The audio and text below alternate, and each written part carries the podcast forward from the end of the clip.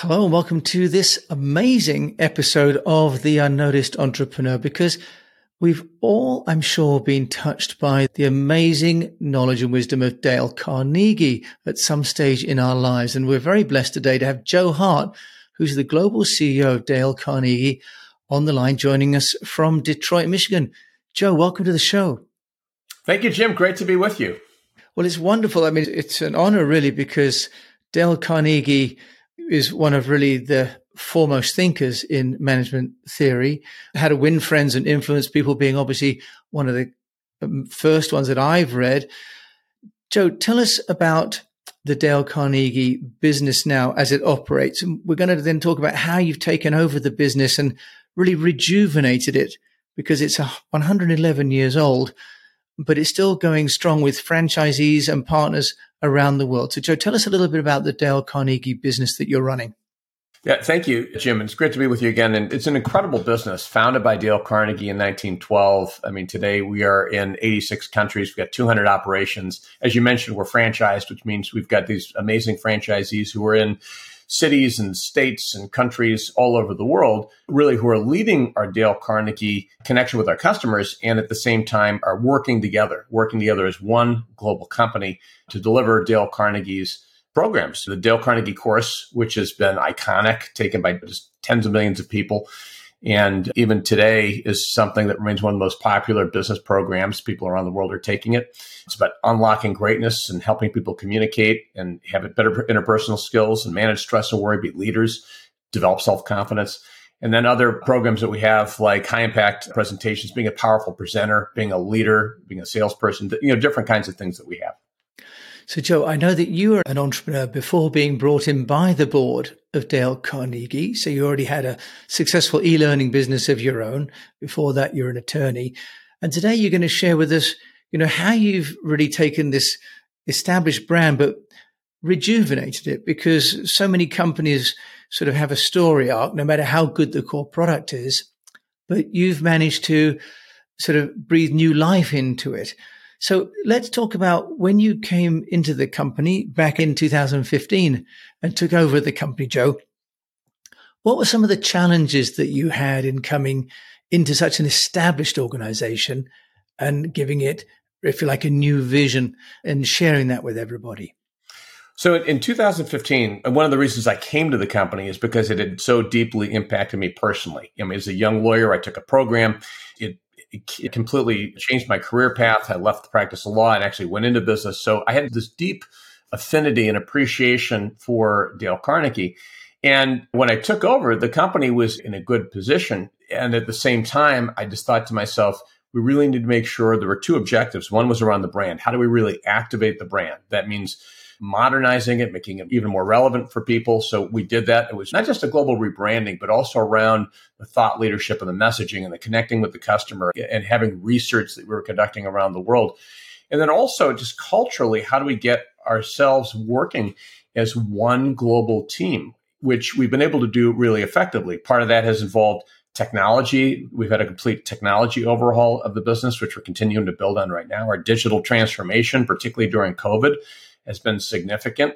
But, you know, a lot of this was coming into a company that did have a certain way of doing things for a long time. And even though we teach change, sometimes change can be hard. So one of the biggest challenges I had was really mobilizing a company that had been successful around the imperative of really uh, taking command, so to speak, taking command of what we were doing, being intentional about our branding, so it really did involve a lot of change management, if you will. And frankly, listening on my part, really getting with our franchisees and our Dale Carnegie and Associates team and understanding the opportunities that people saw in the business. We have a belief in Dale Carnegie, something we teach, which is that people support a world they help create. So from my standpoint, rather than coming in and saying, all right, here's what we're going to do, I spent a number of months really just listening and understanding and developing that foundation of support which enabled us then ultimately to move much more quickly in the months and years to come. Joe, when you said you did the listening, it'd be lovely to hear the sequence of that listening because you have teams, I imagine, that are employed within the organization. Then you have these franchises. I think you mentioned over 80 countries. I think you mentioned, Joe. Mm-hmm. Yes. How did you go about that? And what sort of questions were you asking people? So even before I started, I guess one of the things I gained from Dale Carnegie was really just a deep appreciation for how to connect with other people and understanding that when someone new is coming into an organization, there can be fear, there can be insecurity, there can be defensiveness, there can be all kinds of things. So my first objective was really even just to start to connect with people at a personal level. So even before I started, the board had sent out an announcement but I had created a series of videos because I felt like that was the, but this is before I started and sent these videos out about who was I and what Dale Carnegie meant to me and my, a little bit about my vision for the business and so forth. And then once I started, I immediately started to meet with our franchisees. I traveled in different parts of the world. I held Zoom meetings. So I think I probably talked voice to voice to 60, 70% of our franchisees in over a period of several months and really just tried to ask. And so the questions I was asking were first of all, I was thanking them because they had given so much to taking Dale Carnegie's message to their regions and asking them, so what do you see as the opportunities here? Because often I think there can be this mindset, which is people at a higher level, so to speak, a hierarchy. If you're the corporate, the home office, they know, but it's really often it's the people who are in the field and our franchisees are interacting with our customers. So they have great wisdom and great observation. So I really went to them and told them that and then listened. And from what they told me, it shaped my thinking about really the plan that we need to develop, which we ultimately did. We called it the foundation strategy, which we put into place for about four years before kind of moving to an elevation strategy. But the franchisees and our DCNA team members were all very important in telling me and helping me see some of the really great opportunities that we had. That's fascinating, Joe. And when you did that, did you travel around as well? I know we had COVID were you able to get face to face or did you find you were able to get enough sort of depth in the conversations by using digital means? Yeah, yeah, that's a great question. Unfortunately, at that time, it was pre COVID. So I was able to both travel and use digital means. But your point is really a good one because we're spread all over the world. There were just some places, I mean, just from a logistics standpoint, it didn't make sense to try to get to right away. So in those cases, I did Zoom where I could travel. I traveled but I had extensive travel both in the United States and internationally. So I know in that first, let's call it first six months, I went to Latin America, I went to Europe, I went to Asia. I was within different parts of the United States. I'd say probably 80 20. I reached far more people. well, that's not true. We, we, had conferences in some of those places, but I met a lot of people in advance via Zoom, and then I met them in person when we had these regional conferences. So, Joe, that's wonderful because one of the guests I've had on, Oscar Trimboli's talked about the power of listening and the importance of that. And you really undertaken a textbook example there of listening to the organization first. You mentioned you built a foundation plan and then a, an elevation plan. Could you share with us from a communications point of view how you rolled that out to the end audience, to the, those people that actually go and take the courses? Because the franchisees obviously key stakeholders but you also need for those people that have sort of grown up and maybe fallen in love with Dale Carnegie to feel secure that it's changing maybe to be relevant, but not losing its core premise. How did you go about that, Joe? I think that came mostly through the branding part of the work that we're doing. So the foundation, one of the points in the foundation plan was that we wanted to really reactivate, if you will, the brand. And so for that part of it, we dealt very closely. We involved many end consumers and corporate clients and that type of thing as we work to make sure that we had resonance with the type. I mean, it's a very difficult thing. You think about not just the logo and the look and feel, but just even the messaging and all those things on a global basis to have something that's going to resonate all over the world. And uh, we really, I think, did a good job of interacting with the customers and listening to them and so forth, as well as the franchisees. The rest of the foundation plan, a lot of that involved going to our network and to our, again, the franchisor, being a franchisor, the team that I work with most closely, and then our franchisees who I also work with, but they're the ones who are in the field. Um, but it re- really was to say, we talked together for many months, and here's what I heard you say. What I heard you say is that the challenge is this, and that the opportunity is this. So here's what we're going to do. And I think that people felt that when they heard that, ultimately the direction we were going embraced a high percentage of what they had said. So it was a very reasonable thing, I think, for people to say, you know, I can get on board with this. And I think, Joe, before that, you'd also built some trust, hadn't you? Because you'd shared before we started recording about sharing videos in advance of you going to meet people. Do you want to share what you'd done to, if you like, build your own backstory? Because you'd come in not from the, you weren't an internal hire, an external hire. So you want to share with us how you'd used your own backstory to build trust? So, one of the things that we teach in Dale Carnegie is that people should talk about those things they've earned the right to talk about, right? That they're eager to share, they're excited about. And for me, and so that really comes down to authenticity. And I've found, especially over the years, as I've given more presentations and speeches, that people really want authenticity. So I tried at that point just to be who I was. And the fact is that Dale Carnegie had a huge impact on me. And I, said I shared my story, the fact that I had left the practice of law because I was so influenced by what I, I learned in Dale Carnegie. The Dale Carnegie, when I took my first corporate job out of the law, I accelerated in that position. I was promoted twice in two years. I was a director in the company because I learned so many skills about how to interact with people effectively in Dale Carnegie. I practiced those skills. So I shared some of, of, my story with them. One of the most important meetings I had in building trust was in June of 2015. Our franchise owners were having international meeting in Chicago, and I was invited to speak with them. And I did, and I kind of laid out my vision. But when I told them about why I'd come to Dale Carnegie, I literally started to get choked up. I couldn't speak because I was so emotional.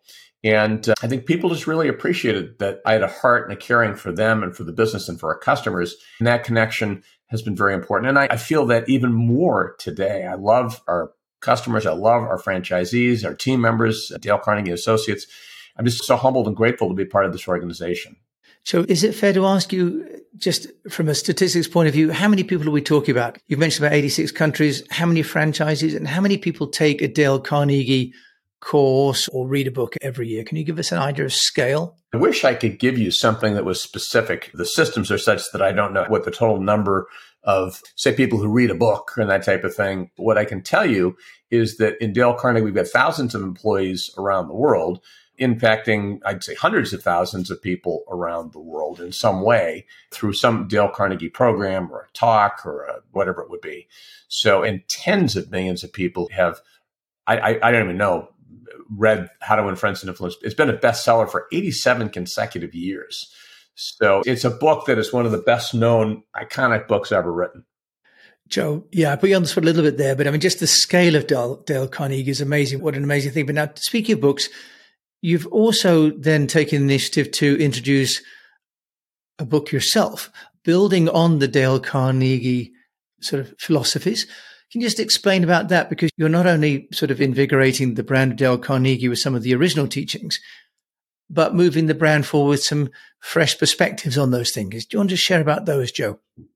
Well, thank you for asking. The book is called Take Command, which is really about being intentional. And it's built on Dale Carnegie's ideas. And part of what the need that we saw was that there are so many people who know the name How to Win Friends or whatnot, but there's a young generation, particularly, let's call it, who just have never heard of these things. And so the thought was let's build on Dale Carnegie's principles and let's deal with the kind of problems and challenges that they have in their lives today with stories that are from diverse people all over the world. So take command is about taking command first of your thoughts and your emotions. Think particularly about I'm 20 to 45 year old people who might struggle with the fear and the insecurity and the imposter syndrome and comparison trap and all these different kinds of things how do they become resilient and courage so that courageous so that they can live the lives that they want? That's built on Dale Carnegie's How to Stop Worrying and Start Living. You've got take command of your relationships. It's like, how do I build really strong relationships with people? So much of our lives are built on the quality of our relationships, whether I'm successful at work or not, or my, with my family.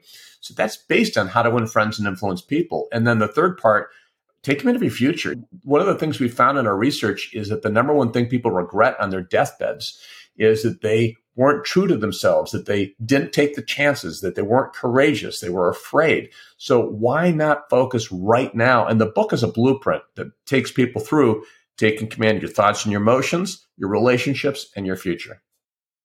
Joe, that sounds like a really wonderful way of addressing the younger audience's needs for guidance now, which is also, though, in different formats, isn't you've got the book, but if you like, how are you making it accessible to this young generation, many of whom, my daughters included, would struggle, I think, with a long form book. They're used to digital formats, especially those that were born in the digital age.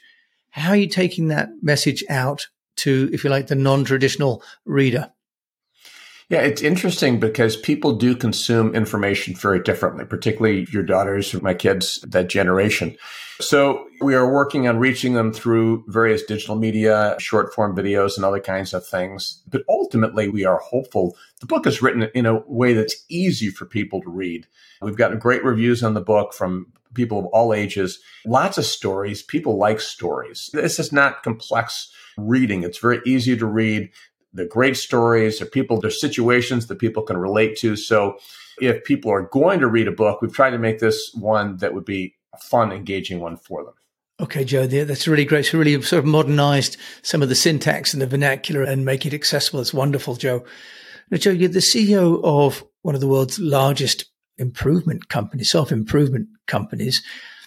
I have to ask, because I do ask, if there's anything that hasn't gone quite according to plan ever since you took over Dale Carnegie, is there something that you can share that was a learning for those of us that would aspire to run the sort of organization that you're running, but may have been a mistake or something that you go, well, we would have done that differently? Yeah, actually, a couple things. You know, now, and you prompted me to think of something. And this goes back even to my first, my startup or the second company I was involved with before I came to Dale Carnegie and that is often my expectation about how long things are going to take or how easy they're going to be is wrong. And uh, so my hope had been to have inspired change faster at Dale Carnegie. It took longer than I thought. I think for many years I was frustrated that why can't I get this to move faster? And the reality is that, particularly when you're dealing with a larger organization or just people and change, there is a foundation that has to happen. So at the end of the day, I think all the things that we did were critical. And I'm so proud of our global team. When it came to COVID, we completely flipped the business. This business might not have been here if it hadn't been for the agility, the global agility, and the willingness of our team to go from that in person training to dynamic, interactive online training that today has fueled the company coming out of COVID stronger, more competitive than before. So I think my expectations about what was going to be involved or how quickly it would take or those kinds of things probably needed to be calibrated a little bit differently. Joe, that's a wonderful and very nuanced response too. Joe, if people would like to know from you one thing that really has worked as you've moved hearts and minds within the Dale Carnegie organization, both internally and externally. Obviously, your force of personality has been amazing. But is there one thing that you'd recommend to the unnoticed entrepreneur other than patience that they could do or they should do to get noticed for their business? So one of the most important things that any leader needs to do is to create a vision that people can rally around. And that's often easier to say than it is to achieve. But I think about my young startup and, you know, if it was raising funds or hiring employees or going to customers with a PowerPoint or a, a, less than viable product. And the same thing was true in the second business. And the same thing is true at Dale Carnegie. So much of life involves how we assess other people and the trust that we have and so forth. And when we can create a compelling vision, when we can align other people, get people excited about it, and back that up by a commitment and action so that there's integrity, that's ultimately what it takes, I think, to to move and to create something. Joe, that's another wonderful answer. Thank you so much, Joe Hart, CEO of the Dale Carnegie Organization. Thank you so much for joining me today from Detroit, Michigan. Thank you. Thank you for having me, Jim. Great to be with you. Well, what an amazing opportunity to have an insight into an amazing organization that I'm sure has touched us all. So you were listening to Joe Hart. Of course, I'll put a link in the show notes how you can get hold of him. And of course, I will share the show notes as well. And if you've enjoyed this, please do share it with a fellow unnoticed entrepreneur. And if you've got chance to review, that would be wonderful. And until we meet again, I just do encourage you to keep on communicating. Thanks for tuning in.